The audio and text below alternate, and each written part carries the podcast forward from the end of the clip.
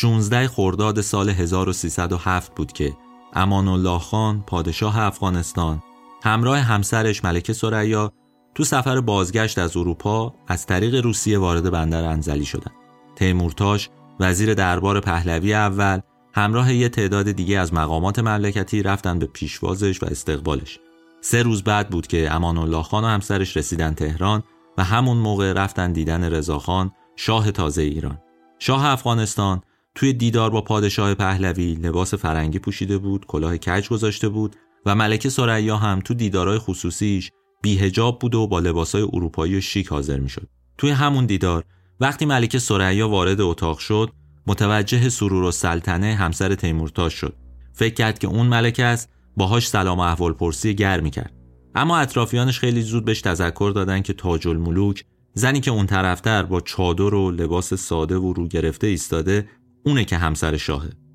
بعد از این دیدار بود که قرار شد توی دیدارای رسمی جواهراتی از خزانه سلطنتی به عنوان امانت به همسر و دخترای رضا شاه داده بشه. بگذریم.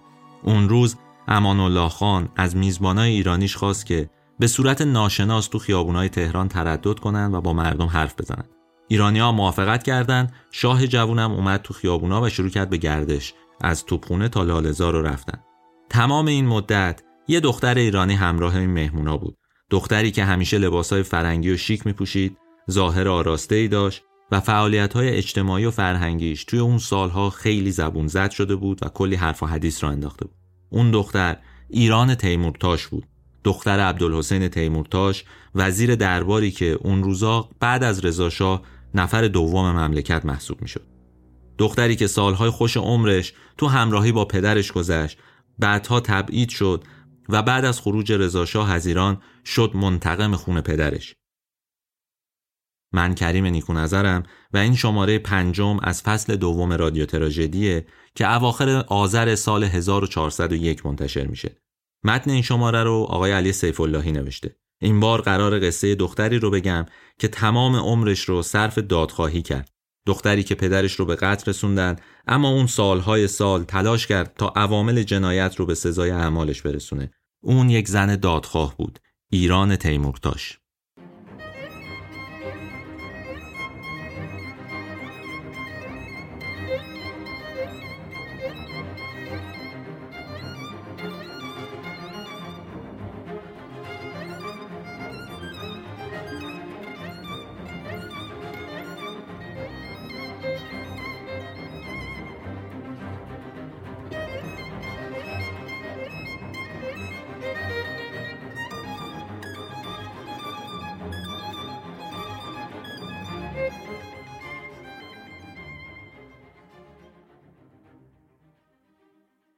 بر اینکه قصه ایران تیمورتاش رو تعریف بکنم ناچارم که درباره خانواده تیمورتاش هم حرف بزنم. یعنی درباره پدر بزرگ ایران و البته پدرش عبدالحسین تیمورتاش.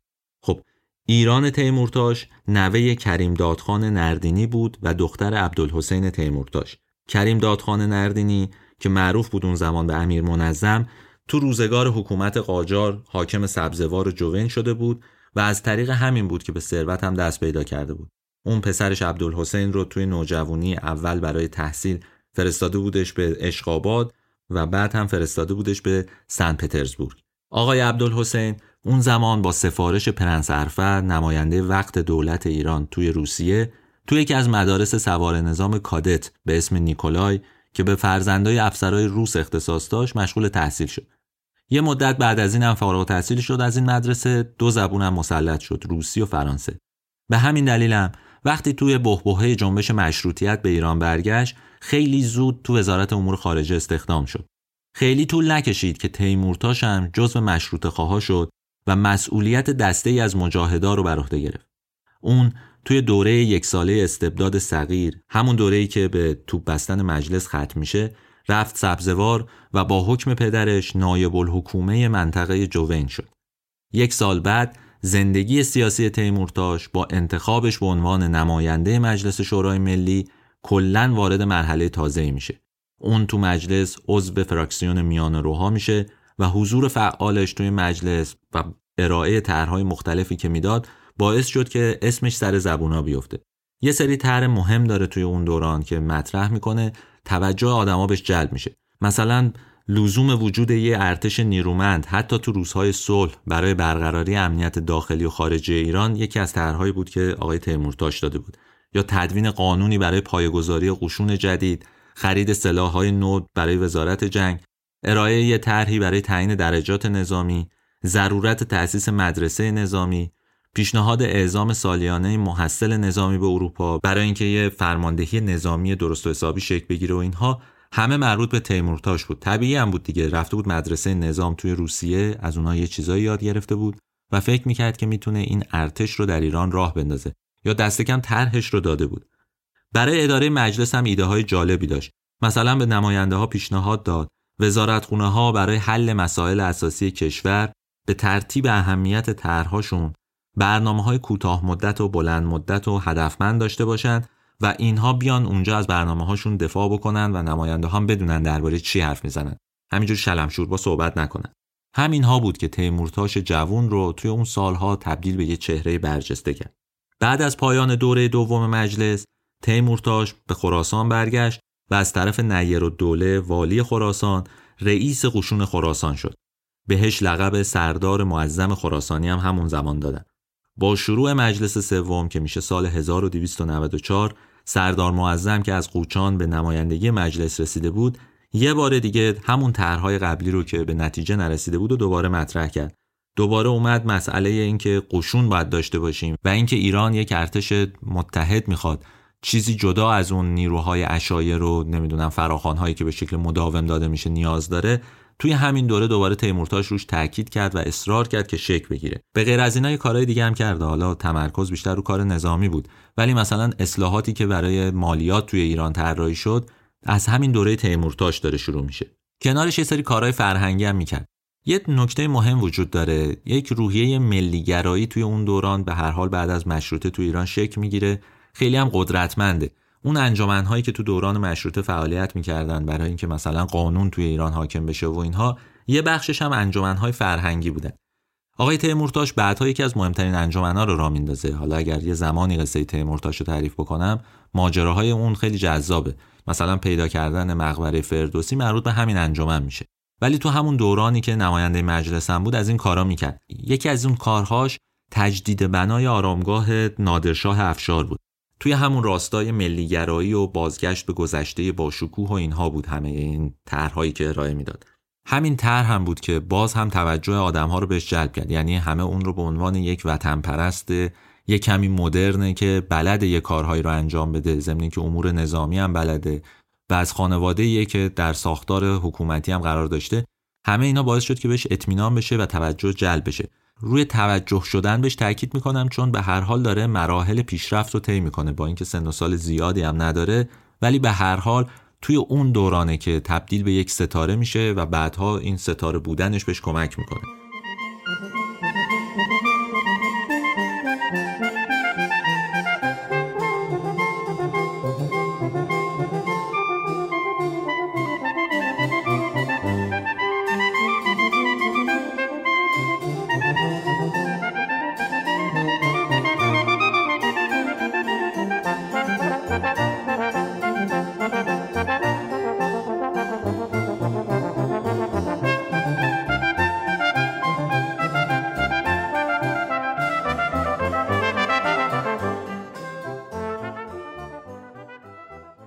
سال 1295 درست وقتی که نماینده مجلس بود آقای تیمورتاش دخترش ایران دخت به دنیا میاد. کجا؟ توی یه روستایی تو خراسان قدیم. ایران اولین بچه تیمورتاش بود از اولین همسرش از سرور و سلطنه که خانم سرور و سلطنه دختر خازن ملک بود نوه شاهزاده نیر و دوله والی خراسان. یعنی اگه نگاه بکنید می‌بینید که فرمول درسته. استاد شده بود فرمانده قشون خراسان و از اون طرف رفته بود نوه حاکم خراسان یا والی خراسان رو هم عقد کرده بود و باش ازدواج کرده بود. توی سالهای بعد ایران صاحب سه تا برادرم میشه منوچر، هوشنگ و مهرپور. تو تمام این سالها که البته میشه سالهای آخر حکومت احمدشاه قاجار اوضاع کشور قاراشمیش بود و تیمورتاش توی پایتخت اغلب مشغول کارهای سیاسی بود. گاهی هم برمیگشت به همون منطقه‌ای که در واقع توش کار می‌کرد و اینها یعنی همون سرزمین خراسان. اصولا وقتی برمیگشتن بیشتر برای این بود که بتونه مسائل مالیشو در واقع رتق و فتق بکنه ضمن اینکه به یه سری خوشگذرونی ها و علایق شخصیش هم برسه. به هر حال آقای تیمورتاش از اون آدمهایی بود که خیلی اهل خوشگذرانی بود اهل عیاشی بود و بهش بد نمیگذشت. حتی توی دوران قحطی و اینها هم سعی می‌کرد برای خودش یه محفلی داشته باشه و حالشو ببره در واقع. تیمورتاش توی مجلس سوم مهارت سیاسی ویژه‌ای برای اینکه بتونه اهداف خودش رو به پیش ببره نشون داده بود از خودش. اما وقتی روسیه وارد ایران شد و شروع کرد به اشغال ایران تو مناطق مختلف و نماینده ها مجبور به مهاجرت شدن دوره نمایندگیش هم ناتموم بود. تقریبا تا فروردین سال 1298 هیچ شغل دولتی نداشت. تیمورتاش تو این دوره بیشتر سرش گرم ملاقات های سیاسی و کارهای فرهنگی بود. این قدم اصرار داشت در کار فرهنگی که کم کم کنار چهره مثل ملک و شعرهای بهار و اعتصام الملک عضو شورای عالی معارف یا همون شورای عالی فرهنگ شد. توی نشریه های اون زمان هم مطلب می نوشت با امضای سین میم خراسانی. ولی اینا حالا کارهای فرهنگیش بود. اون اواخر حکومت قاجار هم یه دوره شد حاکم گیلان. ولی مردم ازش ناراضی بودن. به خصوص به خاطر اعدام جنگلی ها خیلی نارضایتی توی فضای گیلان علیهش وجود داشت و همین باعث شد که خیلی زود از اون سمت هم برکنار بشه.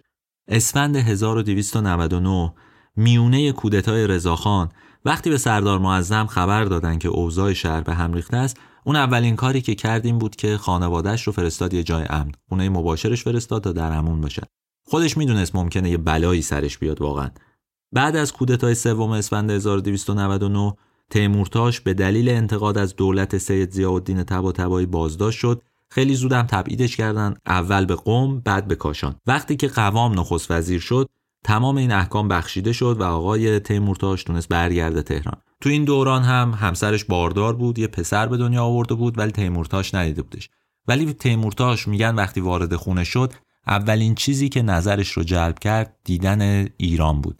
چرا؟ چون ایران کاملا نحیف شده بود و انگار داشت از دست می‌رفت. دو ماه بود که ایران هر روز گریه می‌کرد. مدرسه دیگه نمی‌رفت سر کلاس موزیکش نمی‌رفت معلم فرانسویش رو راه نمی‌داد تو اتاقش و کاملا داشت از بین می‌رفت و فرو میپاشید. همین باعث شد که تیمورتاش توجه ویژه‌ای به ایران بکنه بفرستتش مدرسه فرانسویا و مراقبت کنه تا این دختر دوباره سر حال بشه و بتونه به زندگی برگرد خودش هم نامزد نمایندگی مجلس شد از طرف مردم بیرجن رأی آورد و وارد مجلس شد. توی مجلس اومد کنار نصرت و دوله فیروز و سید حسن مدرس حزب اصلاح طلبان رو توی اون دوران را انداختن. علاوه بر اینها اومد طرحهای قدیمش رو درباره قشون و اینجور چیزا دوباره پیگیری کرد. باز هم اصرار کرد که ایران نیاز به یک ارتش متحد و سازمان یافته داره. دیگه دورش گذشته که ما از اقوام و ایلها نیرو بگیریم. باید یک ارتشی داشته باشیم هزینهش رو بدیم. این همون تئوری بود که رضاخان هم توی اون دوران داشت دنبال می‌کرد. بنابراین اولین اتصال ها اینجا برقرار شد. ولی درست تو اون روزهایی که تیمورتاش مشغول این کارها بود به تیمورتاش پیشنهاد شد که وزارت عدلیه رو بر عهده بگیره. اون نزدیک یک سال مسئول نظام غذایی کشور شد و اصلاح کرد اونجا رو. سعی کرد گسترشش بده روش های کارش رو تغییر بده و اینها. مفصله. میگم ما چون درباره تیمورتاش نمی‌خوایم خیلی جزئیات رو بگیم مجبوریم از این چیزا بگذریم. توی این دوران هم یکی دو بار دولت عوض شد. دیگه رسیدیم به دولت مشیر و دوله و سال 1302 اون زمان بود که تیمورتاش به عنوان والی کرمان منصوب شد و قرار شد بره کرمان.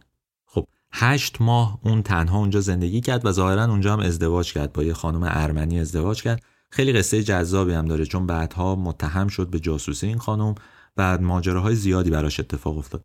ولی به هر حال توی کرمان حدود هشت ماه از خانوادهش دور بود. حالا حساب بکنید دیگه دخترش هم که یه بار تجربه دوری داشت و خیلی آسیب دیده بود حالا دوباره در معرض یک همچین مشکل قرار گرفته بود و اونقدر نامه های سوزناک می نوشت به باباش که بالاخره تیمورتاش منقلب شد و خواست که ایران همراه چند نفر از مهموناش از تهران برن کرمان. ایران که اون موقع شاگرد ممتاز مدرسه ناموس تهران بود حالا دیگه برای خودش خانم فرانسدان و خوشتر و زبونی شده بود و وقتی به کرمان رسید تونست خودش رو تو دل تاتیانا زن دوم عبدالحسین تیمورتاش جا بکنه. تو این دوران معلوم شد که پدر و دختر علایق مشترکی هم دارن. پدرش نسخه از ترجمه های خودش از نوشته های لرمونتوف و گوگل رو به اون می‌داد تا بخونه. ایران هم براش از لامارتین شاعر فرانسوی اشعاری رو ورده بود که ترجمه شده بود و اینها و سردار اونها رو با افتخار تو مجالس مختلفش می‌خوند. تو دو ماهی که ایران تو کرمان بود هر روز صبح پا می‌شد و سوارکاری می‌کرد می‌رفت تنیس بازی می‌کرد. بقیه روز رو هم با یکی دو نفر از خانزاده های کرمانی در رفت آمد و معاشرت. همین روزا بود که یکی از خانهای محلی برای عبدالحسین خان پیغام آورد که امیر لشکر بیمیل نیست به افتخار غلامی شما نایل آید. سردار معظم وقتی این درخواست رو شنید مثل فنر از جا پریدش و هر چی که بلد بود هر فحشی که بلد بود به قول خودش نصار اون مرتیکه کریه منظر کرد. دو سه روز بعدم ایران رو با یه قافله راهی تهران کرد خودش هم تا یزد برای بدرقش رفت. از اون به بعدم سعی که خیلی دمپر امیر لشکر نباشه نبینتش که درگیری به وجود نیاد. بعد از اون تو مجلس پنجم بود که خب نماینده مجلس شد و خیلی هم طول نکشید که تو کابینه سردار سپه جناب آقای رضا پهلوی از شهریور 1303 تا آذر 1304 وزارت فواید عامه رو بر عهده گرفت. این حالا دومین نقطه اتصال بود. بعد از اینکه درباره قشون این دو نفر خیلی به هم نزدیک شده بودن نظراتشون درباره ارتش یکسان بود تقریبا. همکاریشون تو دولت هم خیلی موثر بود. همین یکی از عواملی شد که تیمورتاش جزو کسایی باشه که در انقراض سلسله قاجاریه و پادشاهی رضاشاه تو سال 1304 نقش مهمی بازی کنه.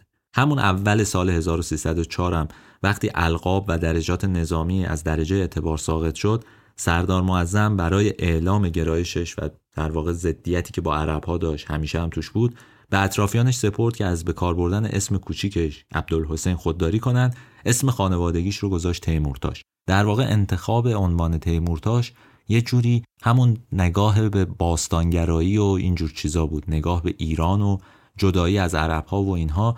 به هر حال اینا توش ریشه داشت سعی می‌کرد این چیزها رو خیلی برجسته بکنه توی اون زمان. رضا شاه بعد از اینکه به سلطنت رسید تیمورتاش رو کرد وزیر دربار. و این آقا به مرور به مرد قدرتمندی تو سیاست خارجی و داخلی ایران تبدیل شد. میگن رضا شاه می‌گفته که هر چی تیمور گفته من گفتم و هر چی تیمور نوشته من نوشتم. اطرافیانش هم خب حال زنک بودند مدام دربارشون حرف می‌زدن. می‌گفتن یکی از دلایلی که رضا اینقدر به تیمورتاش توجه می‌کنه به این دلیله که خب خود رضا سواد نداره زیاد زبان نمی‌دونه و تمام ضعفاش رو تیمورتاش داره جبران می‌کنه.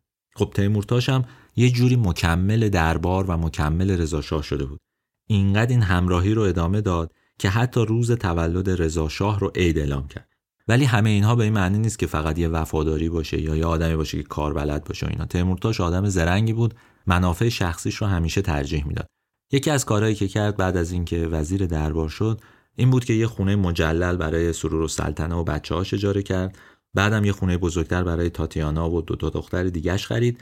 و مدام به اینها رسیدگی می‌کرد که این از در واقع تلاشش این بود که از سر واکنه این دوتا زنان. چون اهل خوشگذرانی بود اهل عیاشی بود مدام مهمونی می‌رفت. این دوتا زن و بچه ها مدام اذیتش می‌کردن. برای همین بود که مثلا سرور و سلطنه همیشه مشغول گردش بود. ولی اصل ماجرا این بود که تیمورتاش می‌خواست خودش تنها بتونه کارهای خودش رو جلو ببره. نوروز 1305 اتفاق جالبی افتاد که بد نیست بدونید. اون زمان سرور و سلطنه و بچه های کوچیکتر رفته بودن مشهد و ایران به دستور تیمورتاش مونده بود کنار تاتیانا و دخترای دیگه. قرار بود که سال تحویل و مراسم مفصلی بگیرن اعیان و اشراف دعوت بشن و اینها. توی اون مراسم تاتیانا و ایران هر دو با موهای آرایش کرده از مردا و زنایی که برای دیدنی می اومدن پذیرایی می‌کردن. راستش این بود که ایران از داشتن یه پدری که سفیرا و وزیرا مقابلش تعظیم می‌کنن قابلیتاش رو ستایش می‌کنن مدام بهش توجه می‌کنن به خودش میبالید. مدام هم عاشق باباش می‌شد یعنی فکر می‌کرد که این استوره زندگیشه واقعا. اردیبهشت ماه 1305 وقتی رضا شاه می‌خواست مراسم تاجگذاریشو برگزار کنه روابط دربار با سر پرسی لورن نماینده دولت انگلیس تو ایران تو اوج خودش بود. چون سفارت بریتانیا به فاصله کوتاهی بعد از اینکه رژیم تازه ایران رو به رسمیت شناخته بود از طریق تیمورتاش سعی کرده بود که ماجراها و مشکلاتش رو با رضاشاه حل بکنه. می‌گفتن رضاشاه بد اخلاق تند مزاجه و نمیشه باش مذاکره کرد. ولی تیمورتاش آدمیه که خارج دیده است اهل سواد اخلاق خوبی داره و میشه باش مذاکره کرد و کارها رو جلو برد. این رابطه اینقدر صمیمی بود که دولت انگلستان قبول کرد یه شخصی رو بفرسته برای اینکه ناظر مراسم تاجگذاری رضا شاه باشه. کی رو فرستاد؟ مادرزن سر پرسی لورن همون سفیر انگلستان در ایران توی اون دوران که دوست صمیمی تیمورتاش هم بود. این خانم وقتی وارد ایران شد یک نفر باز کنارش بود دختر تیمورتاش. اینها کسایی بودند که روی لباسها تزئینات اتاقها مراسم و جواهرات نظارت داشتند و هر کاری رو که پیشنهاد می‌دادند تیمورتاش می‌تونست با رضا هماهنگ کنه و انجام بده. نفوذ تیمورتاش بسیار بسیار زیاد بود تو اون زمان.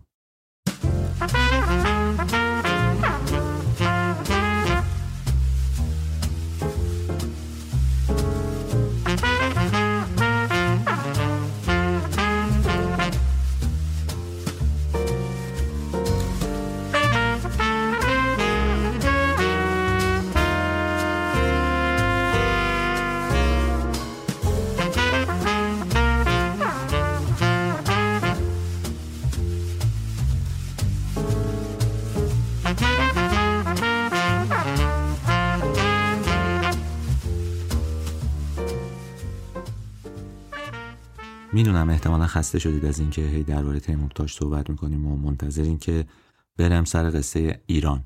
ولی خب چون این پدر و دختر خیلی با هم دیگه گره خورده قصهشون ناچارم که درباره تیمورتاش بیشترم حرف بزنم. ولی به هر حال الان داریم به آخرای قصه تیمورتاش هم نزدیک میشه مجلس ششم که تموم شد دیگه همون تعارف خیلی کم رضاشاه و تیمورتاش با مردم و اطرافیانشون هم یه جورایی به آخر رسید. اونا هر دو معتقد بودن به اینکه باید کارها رو به سرعت و با قدرت و یک دندگی جلو برد. دیگه چیزی به اسم قانون و نمی‌دونم مراحل فنی و مراحل اداری و اینجور چیزا براشون مهم نبود. همین باعث شد که مثلا تحمل مخالفونی های مدرس مصدق رو نداشته باشن. مجلس هفتم رو جوری طراحی کردن که آدم های نزدیک به خودشون به قدرت برسن. تو این روزها اوج دوران خوشی تیمورتاش هم بود. احوال خونه و خانوادهش هم کاملا متفاوت بود. تو خونه که بود تیمورتاش اصلا سختگیر نبود دست و دلباز بود. ایران برخلاف دخترای خود رضاشاه حتی با آزادی زندگی می‌کرد راحت بود و خود تیمورتاش هم این رو پذیرفته بود. حتی سفیرای کشورهای دیگه هم که می اومدن یه سری جواهر و هدیه برای ایران می آوردن و اون میپذیرفت. اصلا تردید نمی‌کرد تو این کار. دورانی هم که داریم صحبت می‌کنیم دوران نخست وزیری نصرت الدوله بود. خیلی ها فکر می‌کردن که اگر نصرت الدوله سقوط بکنه تیمورتاش هم آسیب می‌بینه. چون با هم رفیق بودن و خیلی با هم دیگه لیلی به لالای هم میذاشتن یه جورایی. ولی واقعیت این بود که بعد از اینکه نصرت و دولت سقوط کرد پایه های قدرت تیمورتاش هم بیشتر شد. البته به جز اون آدمای دیگه هم بودن مثلا علی اکبر داور هم وجود داشت و خیلی نقش مهمی داشت توی حکومت پهلوی اول. اون روزا حاج مخبر و سلطنه شده بود رئیس الوزرا ولی در واقع همه می‌دونستن که حرف حرف تیمورتاشه. هم مورد اعتماد شاه بود هم دولت ازش حساب می‌برد هم سفرهای خارجی خیلی باش در ارتباط بودن کشورهای خارجی با این در ارتباط بودن. تقریبا چهره مهم و موثر کشور تیمورتاش شده بود. بعد از رضا شاه تیمورتاش آدم مهم همه جا خب تیمورتاش تو اون دوران هم دیگه کم کم داشت پیر می‌شد موهاش سفید شده بود. به دلیل فشار کاری که داشت اگرچه خوشگذرون بود و تفریح زیاد می‌کرد ولی کم کم خستگی و شکستگی در چهرش هم دیده می‌شد. تو همین حالم هم از مهمونی های شبانه دست بر نمی داشت با اینکه دو تا دختر داشت از تاتیانا و چهار پنج تا بچه از زن اولش داشت ولکن معامله نبود و مدام داشت تو مهمونی های مختلف دنبال خانم های جدید. تنها ویژگی این دوران برای آدمی مثل ایران این بود که آزادتر شده بود. به هر حال پدرش اون تسلط رو نداشت تو خونه دیگه نبود. درست همه ازش حساب می بردن ولی آزادی هایی به این داده بود که اون بتونه این مقداری رشد بکنه. همون ماجرایی که اول پادکستم تعریف کردم یعنی اومدن امان الله پادشاه افغانستان و ملکه سریا هم تو همین دوران اتفاق افتاد. تیمورتاش از اون آدمایی بود که دست دخترش رو می‌گرفت می‌برد تو محافل مختلف تو مهمونی ها به خصوص محافل سلطنتی. حتما ایران هم حضور داشت. گفتم تیمورتاش از اون آدمایی بود که اهل فرهنگ هم بود. درسته که در عرصه سیاست آدم دوگمی بود خشن بود و خیلی نارضایتی ایجاد می‌کرد ولی در عرصه فرهنگ اصلا یه جور دیگه رفتار می‌کرد. مثلا کلی مجلس فرهنگ هنری برگزار می‌کرد. اولین بار اون بود که کمک کرد قمر کنسرت بذاره مثلا در گراند هتل 1300 مثلا 5 و 6 اون زمان این آدم بود که نقش مهمی داشت توی برگزاری این مراسم و پشت اون آدم وایستاد. تو تمام این گاردن پارتی ها مجالس جشن حتی نمایش فیلم توی اون دوران یک نفر کنار تیمورتاش بود و اون کسی نبود جز ایران. اون روزگار شمس و اشرف دخترای شاه و دخترای فرمان فرما درای رجال سیاسی دیگه هنوز همشون چادر رو روبنده داشتن. معمولا تو این جور مجالس هم شرکت نمی‌کردن به طور کلی. ولی ایران با لباس فرنگی توی مجالس ظاهر می‌شد. آدم خوش سر و زبونی بود با مردها میرقصید. به هر حال آدم متفاوتی بود. اگه قصه اون سه اپیزودم گوش داده باشید می‌دونید درباره چه دورانی صحبت می‌کنم که هر حرکتی که خلاف عرف بود و خلاف شهر بود با چه واکنشای روبرو می‌شد. ولی خب قدرت یه جوریه که حتی این جور چیزها رو هم منکوب می‌کنه. همه اینها باعث شده بود که حتی آدمی مثل رضا شاه هم متوجه ایران بشه. همین بود که وقتی یه بار داشتن توی کاخ بحث می‌کردن درباره ساختمون جدیدی که داشت ساخته می‌شد یه دفعه رضا شاه برمیگرده به تیمورتاش میگه که چرا دخترت رو عروس نمی‌کنی؟ تو که چندان غیرتی نداری. به جمله ها توجه کنید می‌بینید که نگاه آدم ها به هم چجوری بود این موضوعی هم بود که اون زمان خیلی توی محله و توی شهر هم پیچیده بود. به هر حال حضور یک همچین دختری توی خانواده آدم ها رو نسبت بهش خورده دلچرکین کرده بود انگار. پذیرش همچین چیزی براشون سخت بود. خب این هشداری هم بود به تیمورتاش چون می‌دونست اگه شاه دستور بده دختر تو باید به یک نفر دیگه بدی دیگه چاره نداره جز اینکه اون خواستگار رو بپذیره. برای همین بلافاصله بعد از اینکه رضا شاه این حرفو بهش زد شروع کرد دنبال خواستگار گشتن برای دخترش. می‌خواست یه کیسی باشه که حداقل خودش هم تاییدش بکنه. به هر حال جستجوهاش نتیجه داد. یه روز صبح وارد دفتر شد تا از شاه اجازه بگیره دخترش با حسین علی قراگوزلو فرزند ناصر الملک آخرین نایب السلطنه احمد شاه ازدواج کنه. جوونی که تحصیل کرده و ثروتمند بود اگرچه با خانواده قاجار نسبت داشت ولی فکر می‌کرد که رضا نسبت بهش واکنشی نداشته باشه. خب شاه پذیرفت این رو و با تدبیری که تیمورتاش به خرج داد مراسم عقد نسبتا رسمی برگزار کردند. شاه و زن بچهش هم اومدن اونجا و تدارکی که دیده بود اینجوری بود که زنها رو بردن طبقه بالا مردها دور هم طبقه پایین نشستن. همه رجال کشورم برای اینکه تملق بگن درباره اینکه تیمورتاش آدم حسابی و انتخاب درستی کرده و اینها از هم در واقع سبقت می‌گرفتن. رضا یکم بعد از اینکه مراسم شروع شد وارد شد اجازه داد که خطبه عقد خونده بشه و بعد هم بلافاصله اونجا رو ترک کرد. ولی مراسم ازدواج تیمورتاش سه شب بعد از اون برگزار شد توی کلوب ایران این کلوب تو چهارراه مخبر و دوله بود تیمورتاش رئیسش بود محل خوشگذرونی ها دیدارهای سیاسی و حتی دیدارهای فرهنگیش بود. کلوب ایران یه پاتوقی بود برای خود تیمورتاش. میگن که اونجا یه سالن برای قمار داشت دو تا سالن دیگه هم داشت که یکیش برای رقص بود یکیش برای دیدارهای سیاسی. شبی که جشن عروسی ایران تو کلوب برگزار شد اطرافیانش می‌گفتن که تیمورتاش اسم این کلوب رو هم حتی از روی ایران برداشته یعنی از روی دخترش انتخاب کرده و اینها. ولی خب تیمورتاش همیشه این رو می‌گفت اسمشون رو از وطن باستانی ما گرفتن. حالا این دومین مراسم عروسی بود یه مراسم عروسی دیگه هم برگزار شد. چند شب بعد از اون یه جشن عروسی مفصل دیگه هم برگزار شد که توش قمر اومد خون یه سری از نوازنده های برجسته اون زمان هم حضور داشتن. و این بار دیگه همه چیز یه جوری خانوادگی بود. ایران و شوهرش بعد از ازدواج ناچار شدن که از ایران برن. چون شوهر ایران خانوم توی انگلستان تحصیل می‌کرد و ناچار بود که از ایران بره رفتن یه جوری معسل که این معسل هم چسبوندن به تحصیل در کشورهای اروپایی.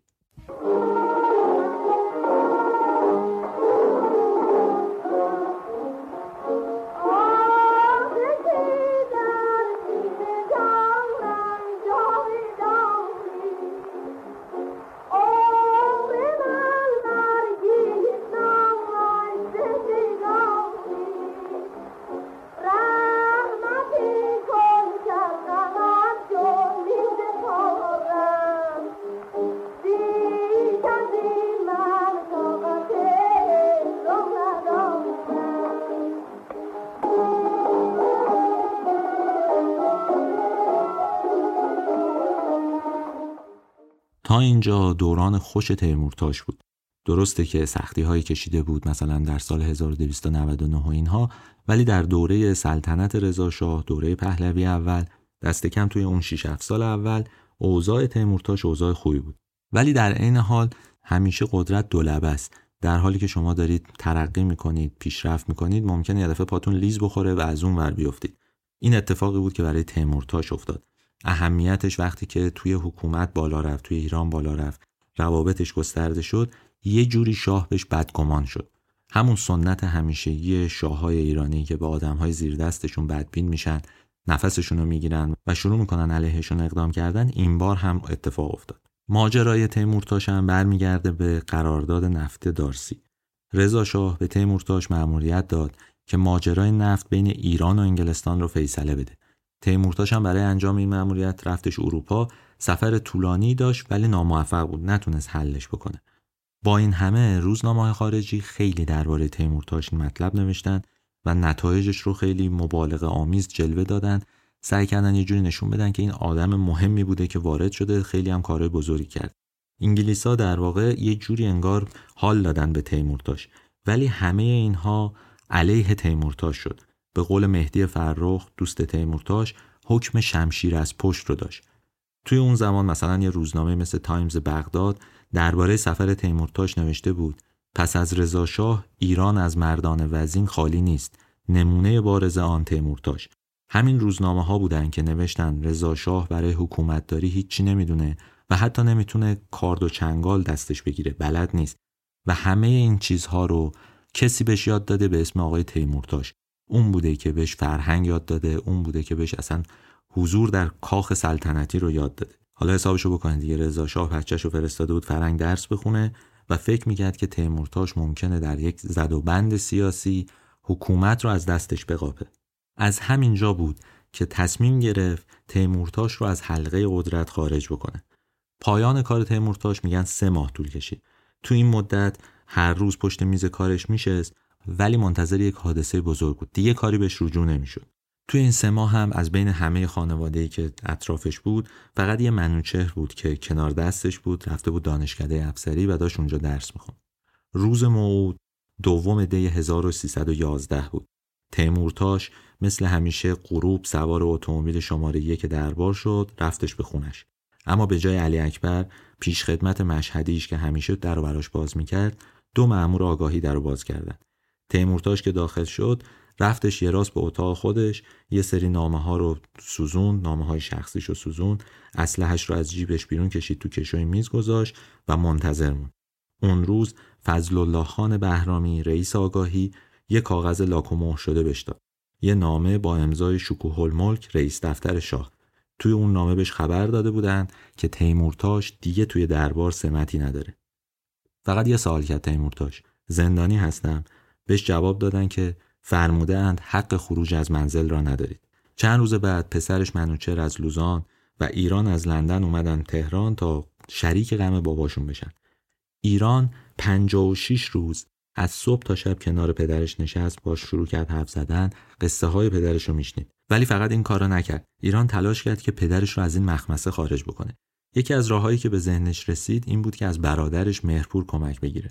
مهرپور اون زمان همکلاسی محمد رضا پهلوی بود. ایران با مهرپور تماس گرفت و ازش خواست که از ولیعهد بخواد. یه جوری وساطت بکنه یه کاری بکنه که پدرش رو از اون خونه بیارن بیرون و بتونه باز زندگی بکنه به زندگی عادی برگرده. ولی این نامه نه تنها اثر نکرد که باعث شد مهرپور هم از همکلاسی بودن با ولیعهد محروم بشه. بعد از این خب به هر حال خانواده جنب جوش نشون می‌داد برای اینکه یه کاری بکنه برای این مرد. سرور و سلطنه و ایران با التماس موفق شدن که برن سراغ تاج الملوک همسر رضا و اونجا اون رو راضی بکنن. میگن اونجا ایران به پای تاج الملوک افتاد شروع کرد به گریه کردن که شاه پدرش رو ببخشه. دیگه حالا ایران هم اون دختر سرخوش و شاداب با لباسای دوخت فرنگ و اینا نبود. وقتی که داشتن اینا التماس می‌کردن ایران و مادرش داشتن التماس می‌کردن به تاج الملوک یه دفعه سر و کله اشرف هم پیدا شد. اشرف و خواهرش توی اتاق دیگه بود سر و صدا شنیده بود اومده بود اونجا. ایران اشرف رو بغل کرد و سرور سلطنه شاهد این صحنه بود که دخترش چه تلاشی می‌کنه تا پدرش رو نجات بده. شروع کرد به گریه کردن. اشرف قول داد که سعی بکنه ماجرا رو حل بکنه و اونها با این قول که این مسئله به زودی حل میشه از کاخ سلطنتی اومدن بیرون. ولی چه چیزی بیشتر از همه باعث شد که پای اشرف ماجرا باز بشه؟ اشرف برای مادرش تاج الملوک فاش کرد که عاشق هوشنگ پسر تیمورتاش بوده. تاج الملوک هم همونجا بهش قول داد که خودش کار تیمورتاش رو درست کنه نیازی به وساطت اون پیش باباش نباشه. همه می‌دونستن که رضا شاه چه جور آدمیه خشنه و به این راحتی ها به کسی راه نمیده که بتونه مشکلی رو حل بکنه. واقعیتش هم همینه. هیچ کدوم از این پادرمیونا افاقه نکرد و تیمورتاش رو زندانی و دو بار محاکمه کردن. یک بار به جرم فساد مالی یک بار دیگه به جرم واگذاری انحصار تجارت تریاک در سال 1310 به امین و تجار اصفهان. 25 اسفند 1311 دادگاه تیمورتاش رو محکوم و رأی خودش رو صادر کرد. من یه بخش از متن رو می‌خونم. از حیث ارتشا به سه سال حبس مجرد که مستلزم محرومیت از تمام حقوق اجتماعی است و استرداد مال حاصل از ارتشا که قسمت ظاهری آن 20 هزار تومان بوده.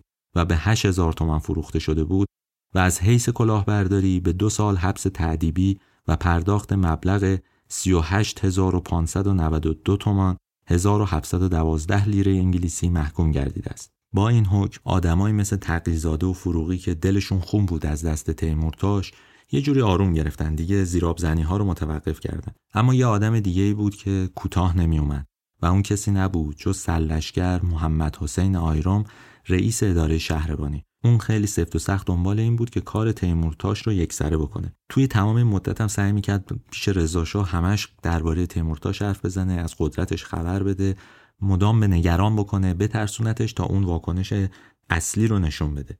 مخبر سلطنه هدایت تو خاطراتش درباره رویارویی رضاشاه و تیمورتاش تو دوران زندان نوشته که روزی شاه به حبس می‌روند. مختصر وسایل آسایش و نظافت که برای او مهیا بود امر می‌کنن بیرون بریزن. همه چیز تیمورتاش رو ازش می‌گیرن. آخرش چی میشه؟ آیرام دستور پایان زندگی تیمورتاش رو اوایل مهر 1312 دریافت می‌کنه. تیمورتاش که تو زندون قصر گرفتار بود وقتی این ماجرا رو شنید دو روز چیزی نخورد. های زندان قصر میگن که صدای زجه و زاریش رو میشنیدن.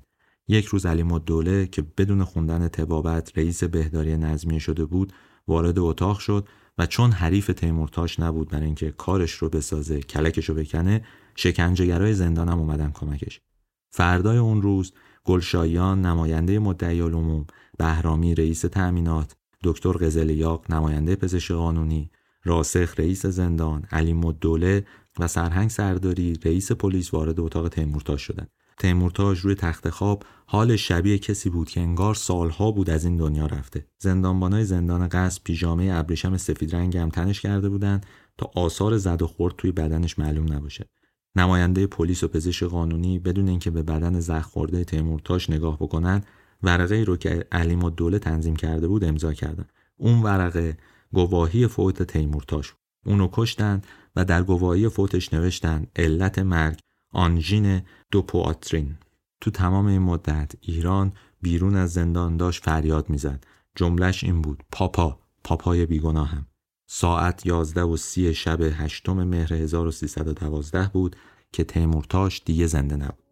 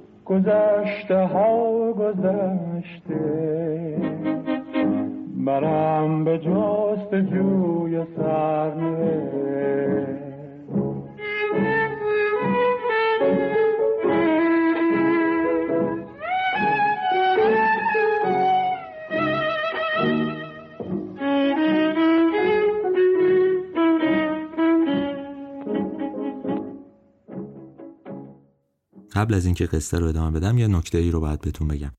حالا ممکنه تو ذهنتون این باشه که تیمورتاش خیلی انسان سازنده بود به هر حال روابط عمومیش بالا بود توانا بود و اینها. بخشش درسته به هر حال قابلیت های زیادی داشت. ولی آدم مستبدی بود در این حال. از اون خلق و خوهای مرد ایرانی کلاسیک اعصاب خورد کن خارج نشده بود یعنی مدرن نشده بود. در عین حال اون استبدادش آزاردهنده بود. جنس استبدادش همون جوری بود که فرمان می‌داد و باید اجرا می‌شد. آدم خشنی هم بود. این توضیح رو دادم فقط برای اینکه تصور اشتباهی یه موقع درباره تیمورتاش نداشته باشید. زندگیش پر از ماجراست و واقعا میشه دربارش حرف زد. مرگش البته دردناکه مرگش ظالمانه است. یه چیزی هم درباره مرگش بهتون بگم. اون زمان روسیه تزاری دیگه از بین رفته بود و شوروی شکل گرفته بود. یک آدم خیلی مهم از توی ساختار دولت شوروی به ایران پناهنده شد و در ازای عبورش از ایران و رفتنش به اروپا یه سری مدارک رو افشا کرد.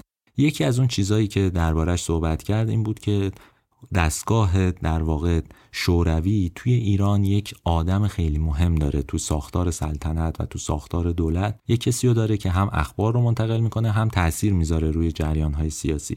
بعد از یه خورده فشار اسم این آدم رو برد. اون گفتش که تیمورتاش این آدم.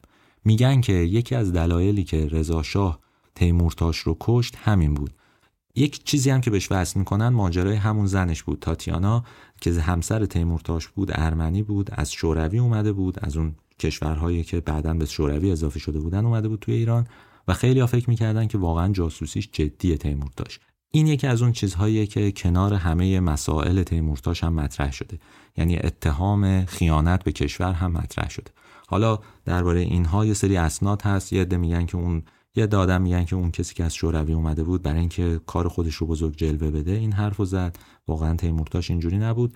ولی اصل ماجرا این بود که رضا شاه توی اون دوران به تیمورتاش بدبین شده بود نگران شده بود از اینکه اون بخواد قدرت رو از دستش در بیاره.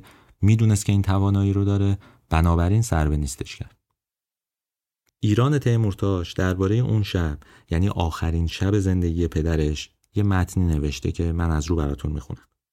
من سه یا چهار روز قبل از اینکه پدرم به زندان منتقل شود به اتفاق میرزا هاشم خان افسر به دیدار پدر رفتم. او جسما سالم به نظر می رسید ولی روحیه‌ای بس پژمرده داشت.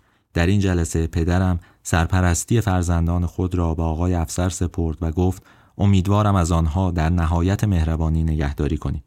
هاشم افسر تحت تاثیر بیانات عبدالحسین تیمورتاش اشک در چشمانش حلقه زد. ولی پدرم به او گفت این اشکها را برای روزهای بدتری ذخیره کن. من با آنکه دختره که معصوم و نوجوانی بیشتر نبودم معنی این کنایه را فهمیدم. محازا از خود حرکتی بروز ندادم. پس از آنکه وقت ملاقات تمام شد آخرین نگاه را به پدرم که به اندازه یک دنیا او را دوست داشتم انداختم و بیرون آمدم. در یک شب مهمانی در باغ سردار اسعد تلفنی به سرلشگر آیروم رئیس شهربانی اطلاع داده شد به زندان قصر برود. سرلشگر هنگام عزیمت از مهمانان معذرت خواهی کرد و گفت ظاهرا باید در زندان چند نفر سر به شورش گذاشته باشند و اتفاقی افتاده باشد. او به هنگام خدافزی اظهار می دارد شام منتظر من نباشید. و سپس از باغ بیرون رفته یک سره به زندان قصر و به دخمه ای که تیمورتاش در آنجا ماهای آخر را در سلول انفرادی به سر می برد و بعدها به دخمه تیمورتاش معروف شد رفت. در آنجا سرهنگ پاشاخان با جناق رضاشاه که ریاست کل زندانها را بر عهده داشت همراه با پزشک احمدی منتظر بودند تا دستور اجرای قتل صادر شود آنها ابتدا بازوی تیمورتاش را گرفتند و در شرایطی که او مقاومت می کرد سم را به داخل رگهایش تزریف کردند سم کارگر نگردید و در نتیجه تلاش تیمورتاش برای پرهیز از مرگ تلاش پزشک احمدی برای کشتن طعمه خود سر و بدن تیمورتاش خون آلود گردید. سرانجام برای اینکه کار زودتر به پایان برسد با بالش وی را خفه کردند. این بالش خونالود تنها چیزی بود که از زندان پدرم برای ما ارسال داشتند. سرلشکر آیروم در بازگشت از مأموریت خیلی کوتاه با لحنی موفقیت آمیز می‌گوید کار تمام شد. کارش را تمام کردم. روز بعد جسد تیمورتاش رو توی پارچه پیچیدن و به خانوادش نشون دادن. اونها اجازه نداشتن جنازه رو غسل بدن و حتی توی انتقالش به گورستان شرکت کنند. جنازه تیمورتاش تا چند ماه بعد از اون توی ابن بابوه شهر ریمون ایران فقط یه بار تونست خودش رو نجات بده از چنگ دوست آشنا و خودش رو برسونه به ابن بابوه و توی غروبی سر جنازه پدرش حاضر بشه. جنازه که کسی حتی جرأت دفنش رو نداشت. چند روز بعد مامورای نظمیه خونه اونها رو محاصره کردند و فقط بهشون اجازه دادن اونقدر اساسیه بردارن که فقط توی یه کامیون جا بشه. سرور و سلطنه ایران منوچهر و هوشنگ سوار کامیون شدن تا به شهر مرزی خاف برن جایی که قبلا مدرس تبعید و زندانی شده بود. یه مدت بعد هم مهرپور از سوئیس به جمع خانواده تبعید شدهش پیوست. قبل از این تبعید و درست تو همون روزهای تلخ بود که حسین علی قراگزلو شوهر ایران یه نامه نوشت به رضا با این مضمون. من می‌خواستم از شما اجازه بگیرم که دختر این خائن را طلاق بدهم. طلاقنامه ایران رو هم بعد از این نامه به خونه تیمورتاشا فرستاد. به خونه خانواده ای که حالا از رده دوم مملکت به هیچ سقوط کرده بودند. از اینجا به بعد به هر حال قصه ایران شروع میشه. یه مدت بعد از اینکه خانواده وارد خوف شد آژانی که مرید مدرس شده بود چند باری چند تای نون و مقداری پنیر رو که به مدرس رسیده بود پنهون از چشم دیگران برد به این خونه که خانواده تیمورتاش تو اون گرفتار بودن. از تهران هم گهگاه هدایایی به دستشون می‌رسید. مثلا یه بار مصدق براشون یه چیزی فرستاده بود با یه یادداشتی که یادآوری می‌کرد رنج زندان و تبعید رو خوب می‌شناسه. یه سال بعد از مرگ تیمورتاش سرور و سلطنه یه عریضه نوشت خطاب به شاه عاجزانه تقاضا کرد که به اون و فرزنداش اجازه بدن تا از یه خونه ای که چسبیده بود به نظمی خاف برن یه جای دیگه. چون اونجا خیلی از دید و بازدید محروم بودن امکانات اولیه زندگی نبود. مثلا آب نداشت. گفتن آقا ما بریم یه جای دیگه که بتونیم راحت تر زندگی کنیم. وقتی این اجازه صادر شد ایران و خانوادهش به ملک تیمورتاش توی روستای جنگل نزدیک تربت هیدریه رفتن. این روستا واقعا براشون مثل بهشت بود. چون تیمورتاش اونجا یه خونه اربابی ساخته بود. حالا بچه های خانواده می‌تونستن هر کدوم برای خودشون اتاق داشته باشن و البته به هر حال شرایط زندگی براشون راحت تر شده بود. توی اون دوران پسرها شروع کردن به کشاورزی کانال آب کشیدن رو به راه کردن اوضاع قنات ها یه خورده سرشون رو گرم کردن و یه کاری هم برای خودشون دست و پا کردن. ولی ایران تنها کسی بود که همچنان افسرده بود و نمی‌تونست از اون غم خودش رو نجات بده. یه عکس بزرگ از پدرش رو زده بود به دیوار هر روز برای مرگ پدرش گریه می‌کرد. میگن ایران یه سری نامه های پدرش رو هم قایم کرده بود لای لباسهاش و اونها رو از توی تفتیش های مختلف نجات داده بود. اون با دیدن نامه ها و نگاه کردن به اون عکس سعی می‌کرد کینش رو نسبت به قاتلای پدرش تو سینه خودش و تو مغز خودش تو قلب خودش حتی نگه داره. تنها کسی که شبیه ایران بود مریم فرمان فرما هر دو این زنها کینه حکومت پهلوی رو به دل گرفته بودند چون پدرانشون رو از دست داده بودند. پدرانشون کشته شده بودن به دست حکومت. هر دو یه هفتیر قایم کرده بودند تا یه زمانی با این هفتیر کلک قاتلای پدرشون رو بکنن. تبعید کم کم باعث اختلافایی هم تو خود خانواده تیمورتاش شده بود. مثلا منوچه که پسر بزرگ تیمورتاش بود و عملا ریاست خونه رو بر عهده داشت خسته از اون دوری و بیخبری از پایتخت شده بود یه جورایی افتاده بود به دست و پای نزدیکای دربار تا رازیشون بکنه برگردن به تهران میگن نامه های ترحم آمیزی می نوشت به این و اون و درخواست می‌کرد که از اون روستا بیاد بیرون. 9 روز 1320 پاسخی برای تلگراف تبریک اون رسیده بود و حالا منوچهر از خواهر و مادر و برادراش می‌خواست که یه نامه بنویسن خطاب به شاه درخواست عفو شاهانه کنه. ایران از اینکه برادرش اینقدر خودش رو خار و ذلیل می‌کرد اعصابش به هم ریخته بود. یه بار در جواب خواسته برادرش گفت من رو هم اگر بکشید حاضر نیستم چنین نامه ای را امضا کنم. شما هم حق ندارید امضا کنید. من از خون پدرم نمیگذرم. من اگر بتونم همین امروز گلوله‌ای در مغز این مرتی که خالی می‌کنم و بعد هم گلوله‌ای در مغز خودم.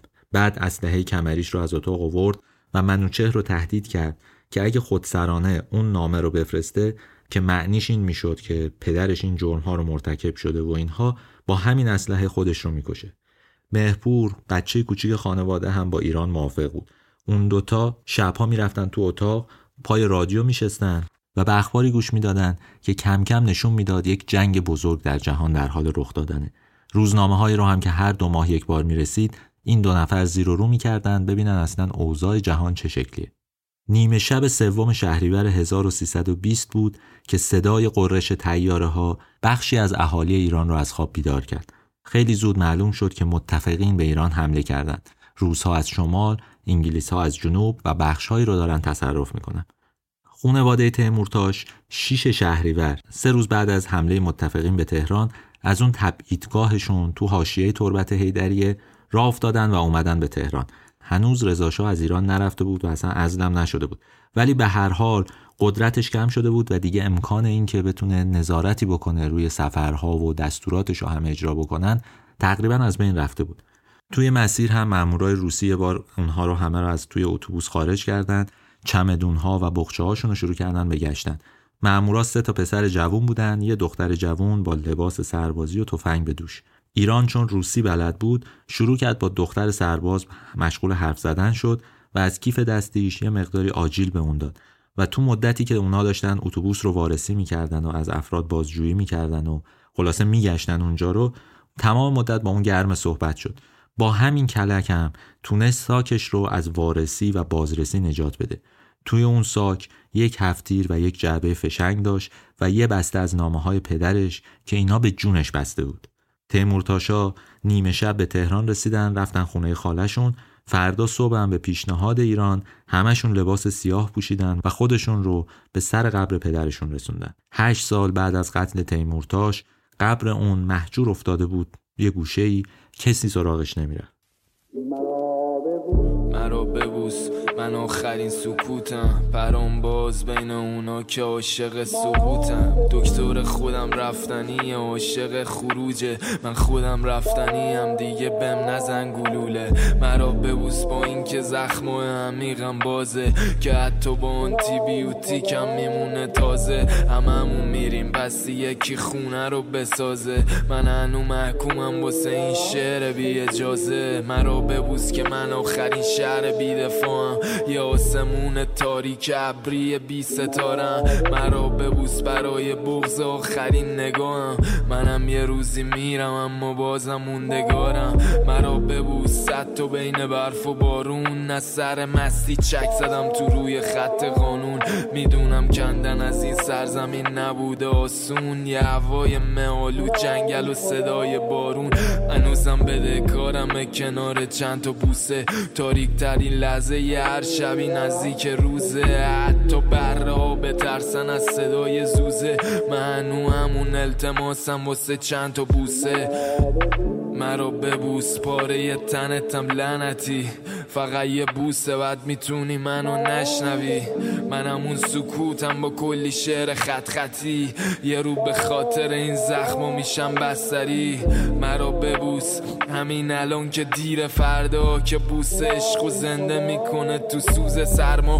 منو همونم گل روزی جلو توفنگا دنبال یه رگ سالم تو تن واسه سرنگا. مرا ببوس. هرچند که تمش نفرته. به یه روزی تموم میشه هرچی لذته. یکی سوی بازی تو باد که پی قسمته. مرا ببوس مهم نیست کی چی قسمه.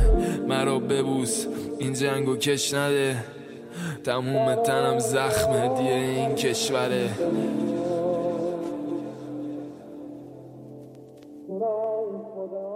یه بار دیگه اهالی خونه سر قبر تیمورتاش با هم دیگه دعواشون شد. ایران با چشم اشکبار شروع کرد با پدرش حرف زدن ولی بقیه افراد خانواده مدام می‌گفتن که دیگه باید بگذریم. حالا که دیگه پامونم رسیده به تهران باید گذشته رو فراموش کنیم و یه زندگی جدید رو راه بندازیم. تنها کسی که مخالف این ایده بود ایران تیمورتاش بود. اون فقط به یه چیز فکر می‌کرد انتقام. رضاشاه هنوز تو تهران بود و ایران هم فکر می‌کرد که می‌تونه کلک رضاشاه رو بکنه. وقتی که داشت از قبر پدرش جدا می‌شد و خانواده می‌رفتن از اون قبرستون بیرون قسم خورد که انتقام خون پدرش رو از همه قاتلاش بگیره نگذاره آب خوش از گلوشون پایین بره.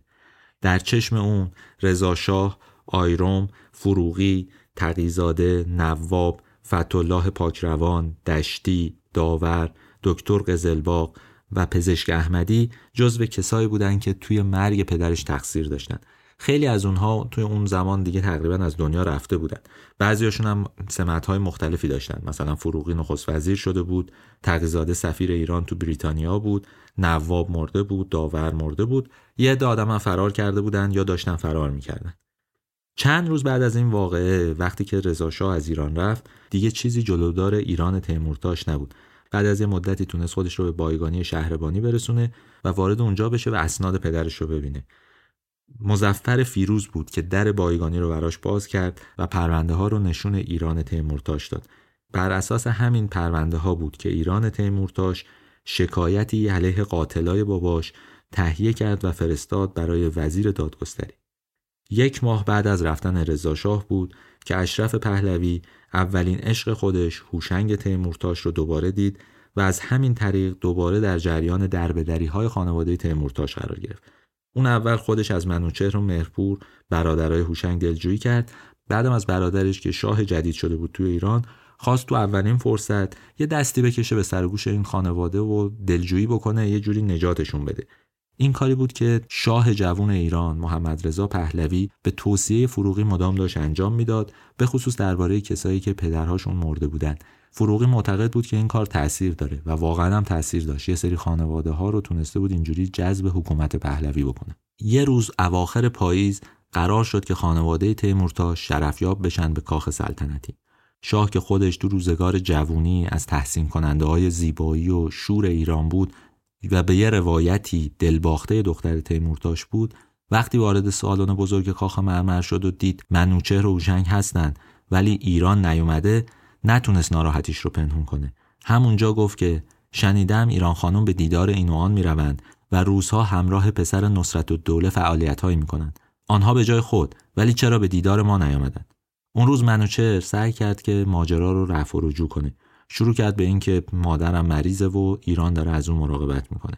اما شاه به این چیزا راضی نشد. دلش چرکین شد از این ماجرا بهش برخورد ولی کینه ایران رو یه جورایی نادیده گرفته بود. از اون طرف هم فهمید که یه کسی هست تو این خانواده که ناآرومه.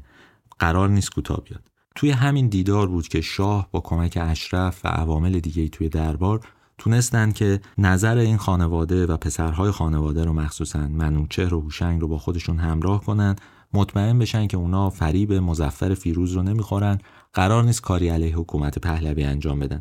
ضمن اینکه پرونده عاملان کشتار دوران رضا شاه رو هم باز نمی‌کنن متوقف میشه و همه چی مسکوت گذاشته میشه.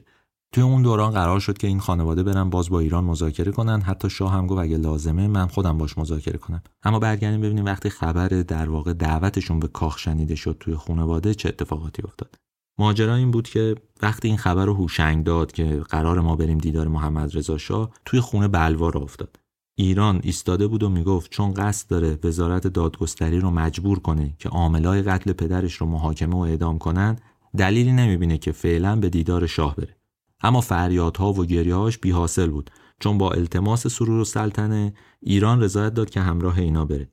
اون روزم ایران همراه اونها واقعا رفت. خودش رو رسون تا کاخ مرمن اما درست قبل از اینکه وارد بشن ایران پشیمون شد. به برادراش گفت بهتر از اونا برن و آینده خودشون رو با حضور این دختر خراب نکنن. گفت میترسم نتوانم جلوی زبانم رو بگیرم. در نهایت هم ایران از کاخ مرمر اومد بیرون و حاضر نشد که شاه رو ببینه. دو روز بعد از این بود که خانواده تیمورتاش رفتن دیدن دکتر مصدق. چند تا خونه بالاتر از کاخ شاه بود همون جایی که بعدها ماجرای کودتا هم اتفاق افتاد. توی این دیدار ایران بود. چون معتقد بود که مصدق دست کم توی اون دوران دوران تبعید حتی دورانی که پدرش تحت ظلم بود حواسش به این خانواده بود. هم ازشون دلجویی کرده بود هم پیام تسلیت داده بود هم دوران تبعید براشون هدیه فرستاده بود.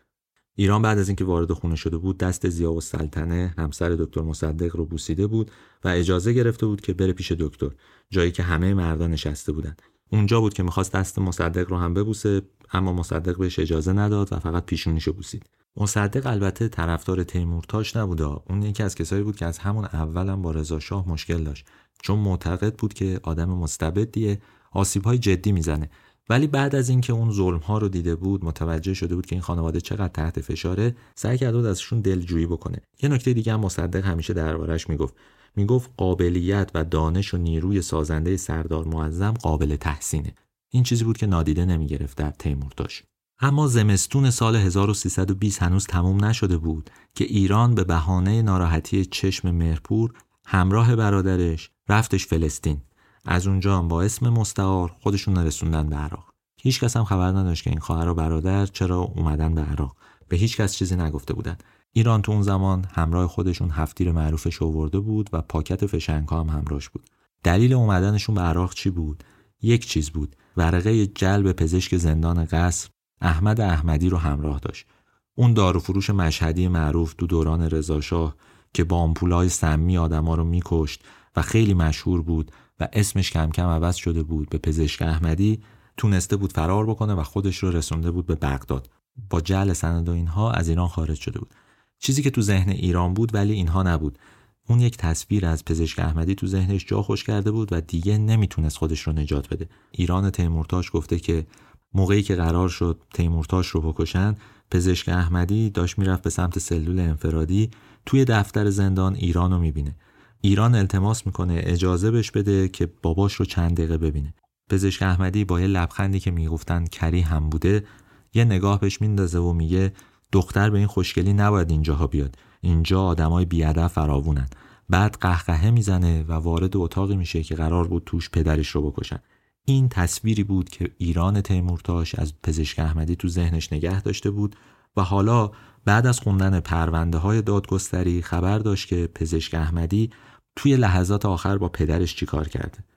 همین هم بود که ردش رو زده بود سعی کرده بود بفهمه که پزشک احمدی کجا زندگی می‌کنه و متوجه شده بود که پزشک احمدی یه مدتی تو ایران از این خونه به اون خونه می‌رفته مدارک جل کرده یه مقداری پول جمع کرده و بعد اومده به عراق. ایران و مهرپور شروع کردن به گشتن شهر به شهر دنبال پزشک احمدی. رفتن کربلا رفتن نجف کازمین و بعد اومدن به بغداد تا اونو پیدا کنن. تو روزای جستجو تو عراق هم ایران چادر عربی میپوشید که کسی نشناستش هر روز هفتیرش هم مسلح می‌کرد و زیر لباسش پنهون می‌کرد تا بتونه این پزشک احمدی رو پیدا بکنه. بالاخره هم پیداش کرد. کجا؟ تو فندق المناف هتل مناف. یه هتلی بود توی بغداد که پزشک احمدی رفته بود اونجا قایم شده بود. موهاشو رنگ کرده بود. ریش گذاشته بود و با تغییر چهره فکر می‌کرد که دیگه کسی نمیشناستش ایران بعد از اینکه ردش زده بود عکسش رو نشون داده بود و بالاخره یکی دو نفر شناخته بودنش خود پزشک احمدی رو دید. ولی حالا نمی‌دونست چی کار باید بکنه. آیا باید بکشتش یا اینکه اون رو ببره دادگاه و معرفی بکنه. حکم جلب و گفتم دستش بود. یه کاری کرد. اومد به سفارت ایران توی بغداد و گفتش که پزشک احمدی رو پیدا کرده. اونا هم ایران تیمورتاش رو میشناختن. ولی نمی‌دونستن باید چیکار کنن. آیا باید برش میگردوندن ایران یا یه کار دیگه می‌کردن یا فراریش می‌دادن. گفتم باید از مرکز دستور بگیرن. ایران می‌دونست که این یعنی چند ماه معطلی و فرار کردن قاتل از اون منطقه. و همین خاطر با کمک یکی از دوستای عراقیش رفتش پیش پلیس عراق و پزشک احمدی رو از روی مدارکی که همراه داشت یه فرد خطرناک معرفی کرد که با گذرنامه جعلی وارد عراق شده. از بخت خوشش وقتی که پلیس عراق وارد اتاق پزشک احمدی شد یه مقداری تریاک و مدارک شناسایی دیگه پیدا کردن مدارک جعلی رو و همینها براش پرونده ساخت. خود پزشک احمدی نمی‌دونست چرا اصلا دستگیر شده. هی بالبال می‌زد که خودش رو نجات بده ولی انگار راه فراری دیگه نداشت. حالا ایران می‌تونست از سفارت بخواد که با استناد حکم جلبی که تو تهران برای پزشک احمدی صادر شده تقاضای استردادش رو به از دولت عراق داشته باشن. خبر تو تهران از طریق سهیلی به فروغی داده شد و شاه هم در جریان ماجرا قرار گرفت. شاه هم همون موقع زنگ زد به منوچهر تیمورتاش صداش کرد و گفتش که بیا ببینیم چیکار باید بکنیم. اونا می‌دونستن اگه پزشک احمدی رو برنگردونن ایران رسوایی به بار میاره ممکنه با روزنامه ها حرف بزنه ممکنه سر و صدا را بندازه آدم ها رو خبر بکنه و این خیلی بد بود منوچرم واقعا عصبانی بود از کارهایی که خواهرش می‌کرد. اصلا فکرشو نمی‌کرد که اینا به بهانه بیماری و درمان بیماری از ایران خارج بشن یه دفعه از عراق و بغداد سر در بیارن. با این همه سعی کرد که ماجرا رو یه جوری رتق و فتق بکنه. پلیس عراق پزشک احمدی رو تو پاسگاه مرزی قصر شیرین تحویل مامورای ایرانی داد. تو طول مسیر برگشت ایران جرأت نمی‌کرد. لحظه ای چشمش رو از روی تومه‌ای که به دام انداخته بود برداره. بالاخره تو کرمانشاه بود که اومد جلو و خودش رو به پزشک احمدی معرفی کرد. همون موقع رنگ از چهره پزشک احمدی پرید. فهمید کجا گیر افتاده کی گیرش انداخته. بعد از این سفر یک ماهه و درگیری های یک ماهه پزشک احمدی رو تحویل زندان دادن و اون تو جمع کسایی قرار گرفت که تو بازداشتگاهی پشت وزارت خارجه نگهداری می شدن. ایران هر روز میرفتش دم زندان می‌دید که احمدی مثل قدیم خودش رو به دینداری زده پیش نماز شده نماز می‌خونه و سعی می‌کنه نظر اطرافیان رو جلب بکنه. اما اونقدر این دختر پیگیر ماجرا بود تا بالاخره دادگاه پزشک احمدی برگزار شد و حکم اعدامش صادر شد. غلام حسین بقیعی مورخ تو کتاب خاطراتش درباره اون روزها نوشته یکی از مسائل مهم روز که پیوسته در مطبوعات منعکس می‌شد محاکمه پزشک احمدی بود. یک روز روزنامه فروش ها داد می‌زدند. فوقالعاده فوقالعاده. به دار زدن پزشک احمدی. فردا در میدان توپخانه. فوقالعاده. از آن صبح خودم را به آنجا رساندم. قوقای غریبی برپا بود. یک تیر چوبی بسیار بلند با قرقره و تناب مخصوص در زل غربی میدان به چشم می‌خورد. نماینده دادستان حکمش را قرائت نمود و قاضی اسکر گفت استغفار و توبه کند و از مأمورین تقاضا نمود که اجازه دهند محکوم دو رکت نماز بخواند پس از نماز پزشک احمدی روی چارپایه زیر چوبه دار ایستاد و فریاد زد. ای مردم من قاتل نیستم. یگانه گناه همینه که دستور مافوقم را اجرا کردم و حالا چون من از همه ضعیفترم همه چیز به گردن من افتاده. قاتل اصلی سرتیب مختار و خود رضا شاهه پاسبان ها بیشتر از این بهش مهلت ندادند حلقه تناب را به گردنش انداختند و به سرعت بالا کشیدند.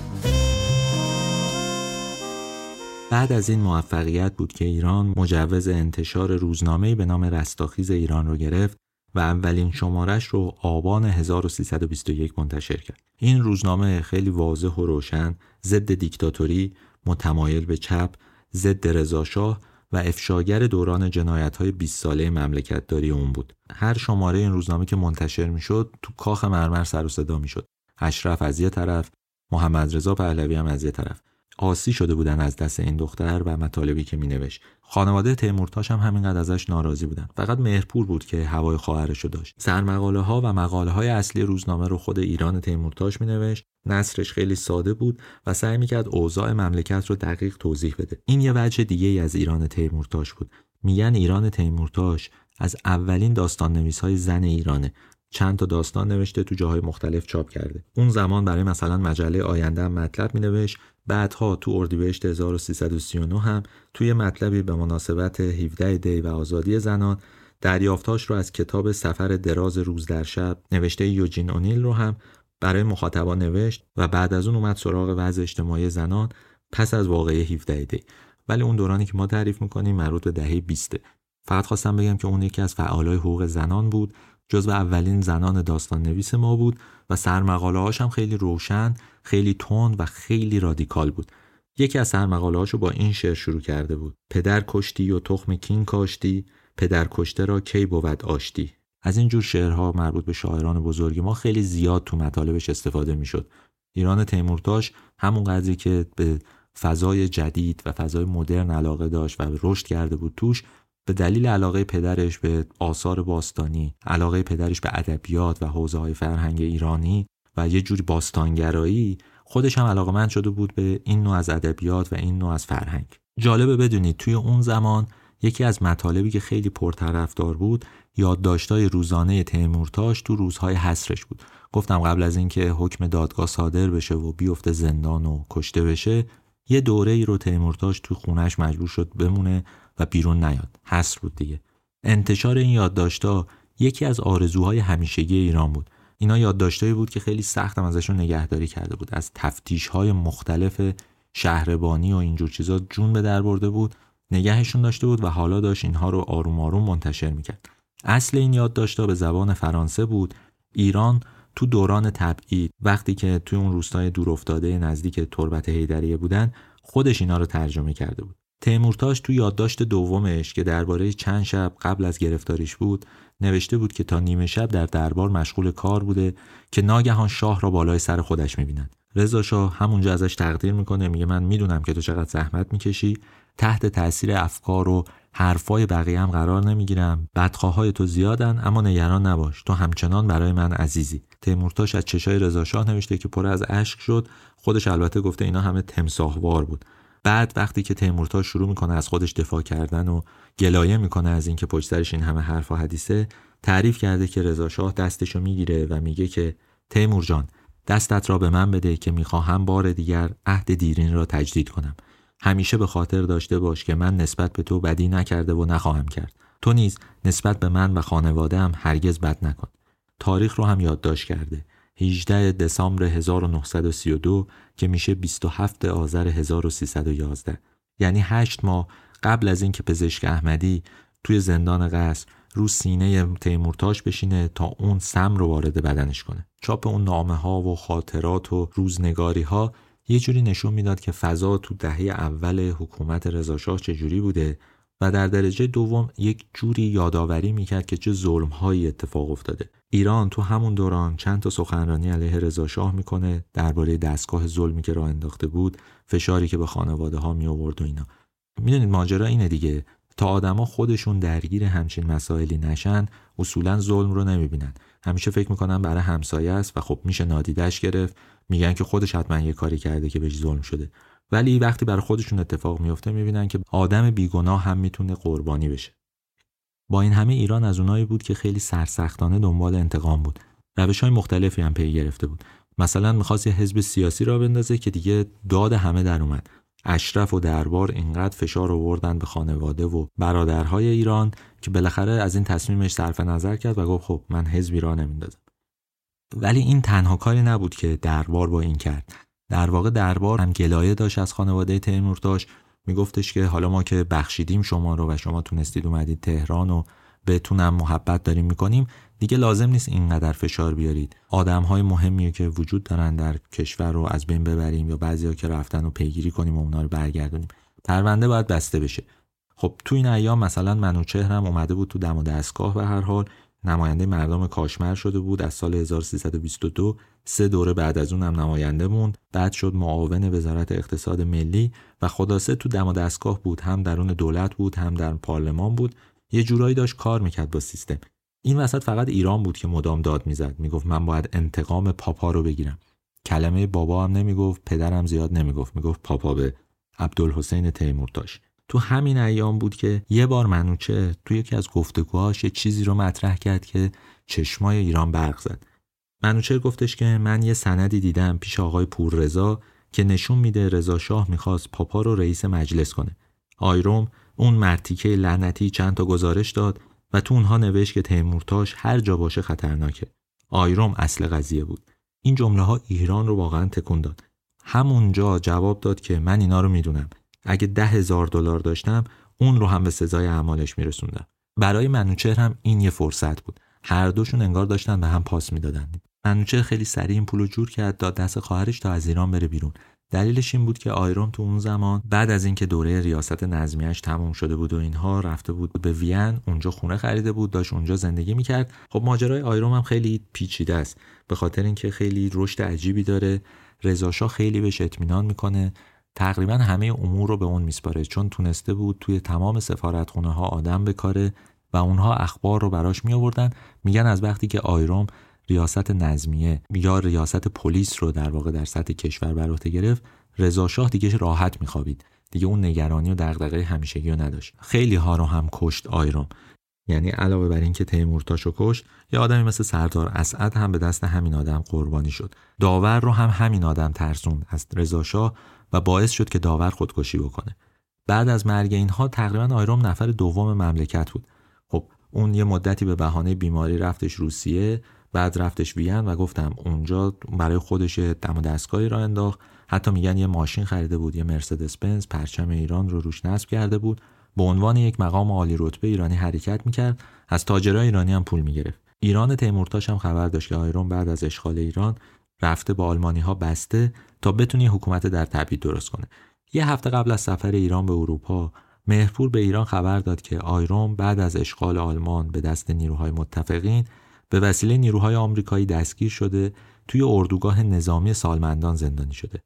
ایران با مهرپور هر دو با هم رفتن به پاریس و اونجا رفتن سراغ امیر هوشنگ دولو و امیر اصلانی دو شاهزاده قاجاری که اونجا ساکن بودند و اخبار ایرانی ها رو داشتن.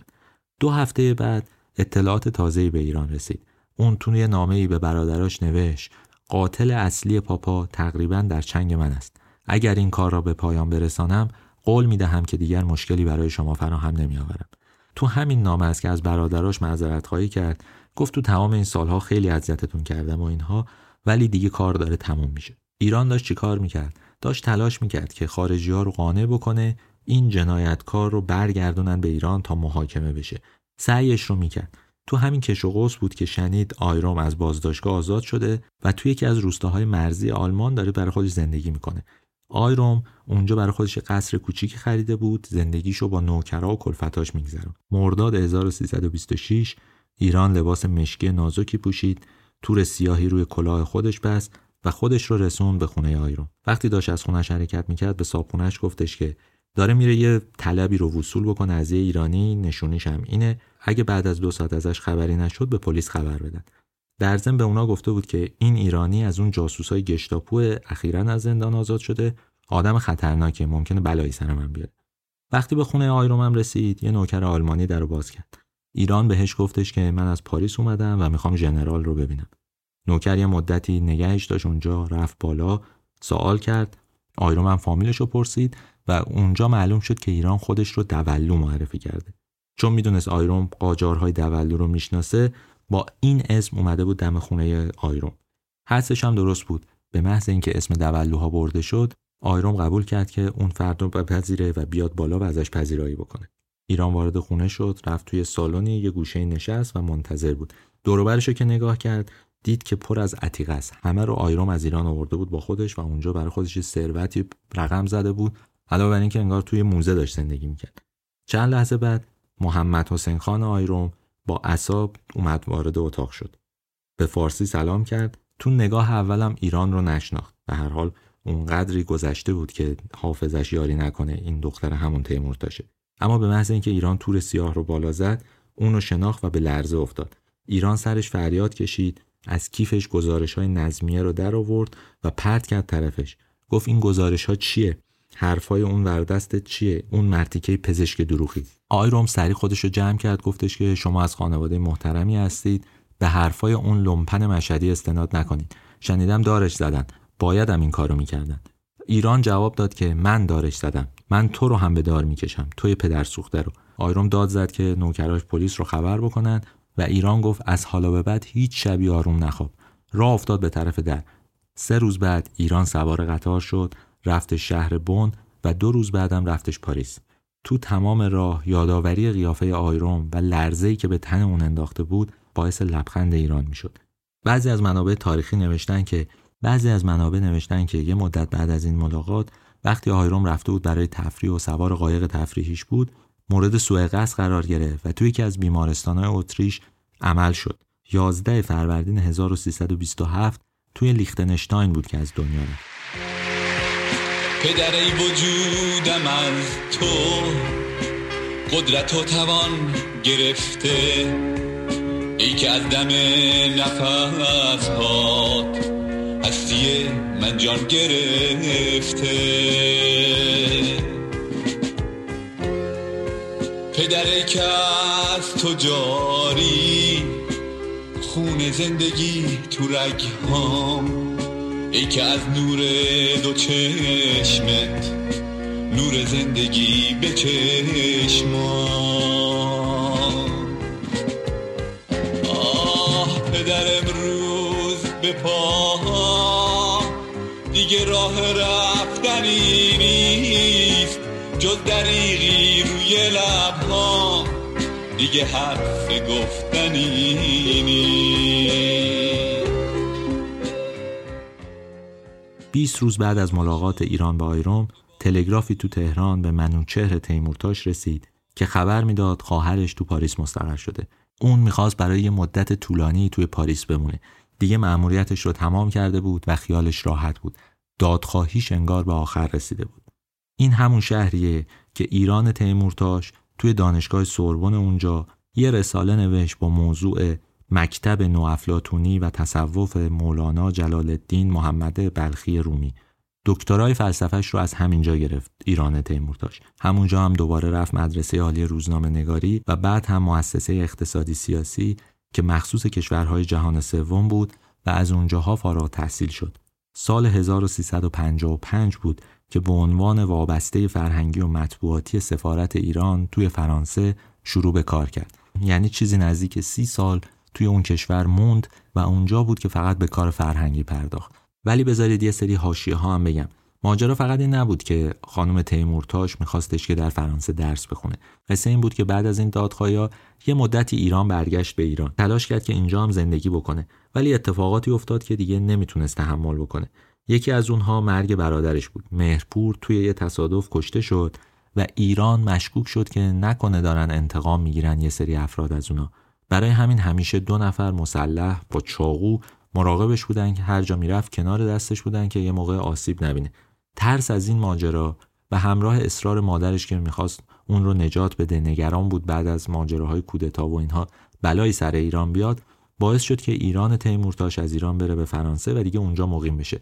این قصه که تعریف می‌کنم مربوط به دیدارهای گهگدار ایران تیمورتاش توی ایرانه. شاید کلا مثلا یکی دو سال تو ایران مونده باشه بعد از اون حوادث. ولی به هر حال تو دهه سی دیگه برای همیشه رفتش به فرانسه.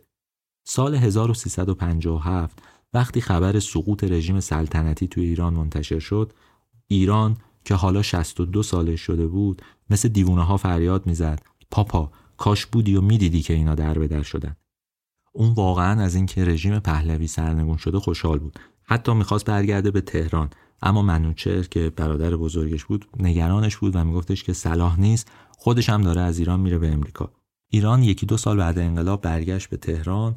یه مدتی هم تو تهران موند ولی خیلی زود از تهران خارج شد. دوباره برگشت پاریس و تا سال 1370 توی پاریس زندگی کرد. همونجا هم از دنیا رفت. وقتی میز کارش رو باز کردن یه سری سند یه سری نوشته یه سری نامه پیدا کردند که همش رو برای معرفی و تبرعه پدرش نوشته و آماده کرده بود. از افراد مختلف متنهایی گرفته بود برای اینکه نشون بده پدرش بیگناه بوده. به برادرزادش وصیت کرده بود. من یه تیکه از این نامه رو از رو می‌خونم. من از تو دو چیز می‌خواهم. یک جنازه من را به تهران ببر و در مقبره خانوادگی در امامزاده عبدالله دفن کن. دو این کتاب اسناد را منتشر کن.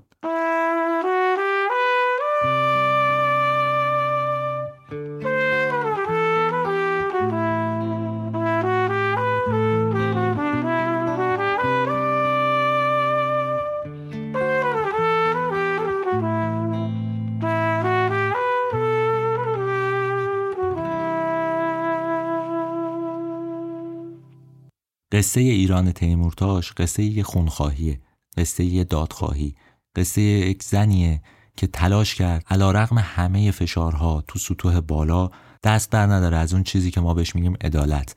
عدالت رو نادیده نگرفت و تلاش کرد هر کسی رو که گناهی کرده به سزای اعمالش برسونه.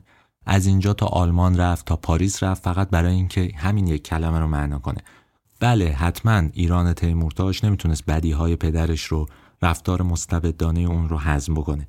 ولی موضوع این نیست. ایران تیمورتاش عزیزش رو از دست داده بود و باید یک جوری عدالت رو محقق می‌کرد.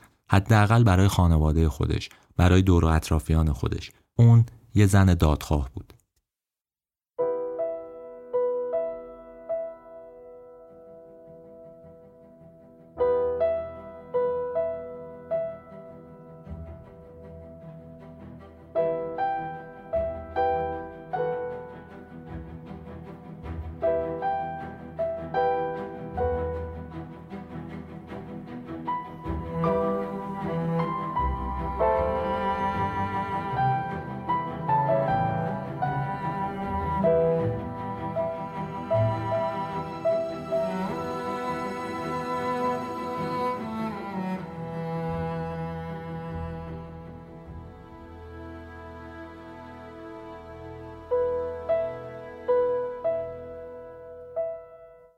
شماره پنجم از فصل دوم رادیو تراژدیه که من کریم نیکو نظر رو اجرا کردم. متن این شماره رو آقای علی سیف اللهی نوشته بود. اگه دوست داشتید پیامی بدید، نظری بدید، یه سری بزنید به صفحه ما توی Castbox یا توی اینستاگرام یا به سایت ما رادیو تراژدی حتما نظراتتون رو می‌خونیم. می‌خواستم همینجا هم تشکر کنم بابت کمکی که به پادکست ما کردید. خیلی ممنونم ازتون. امیدوارم که بتونم بهتر اجرا کنم. غلط های لپی و کلامی و نمی‌دونم واژه هایی که استفاده می‌کنم بعضی وقتا شاید نامناسب باشه تلاشمو می‌کنم که بهترم بشم. اگه دوست داشتید بازم کمک بکنید به ما. یه سری بزنید به همین سایت. چهار تا گزینه وجود داره که می‌تونید کمک مالی هم به ما بکنید.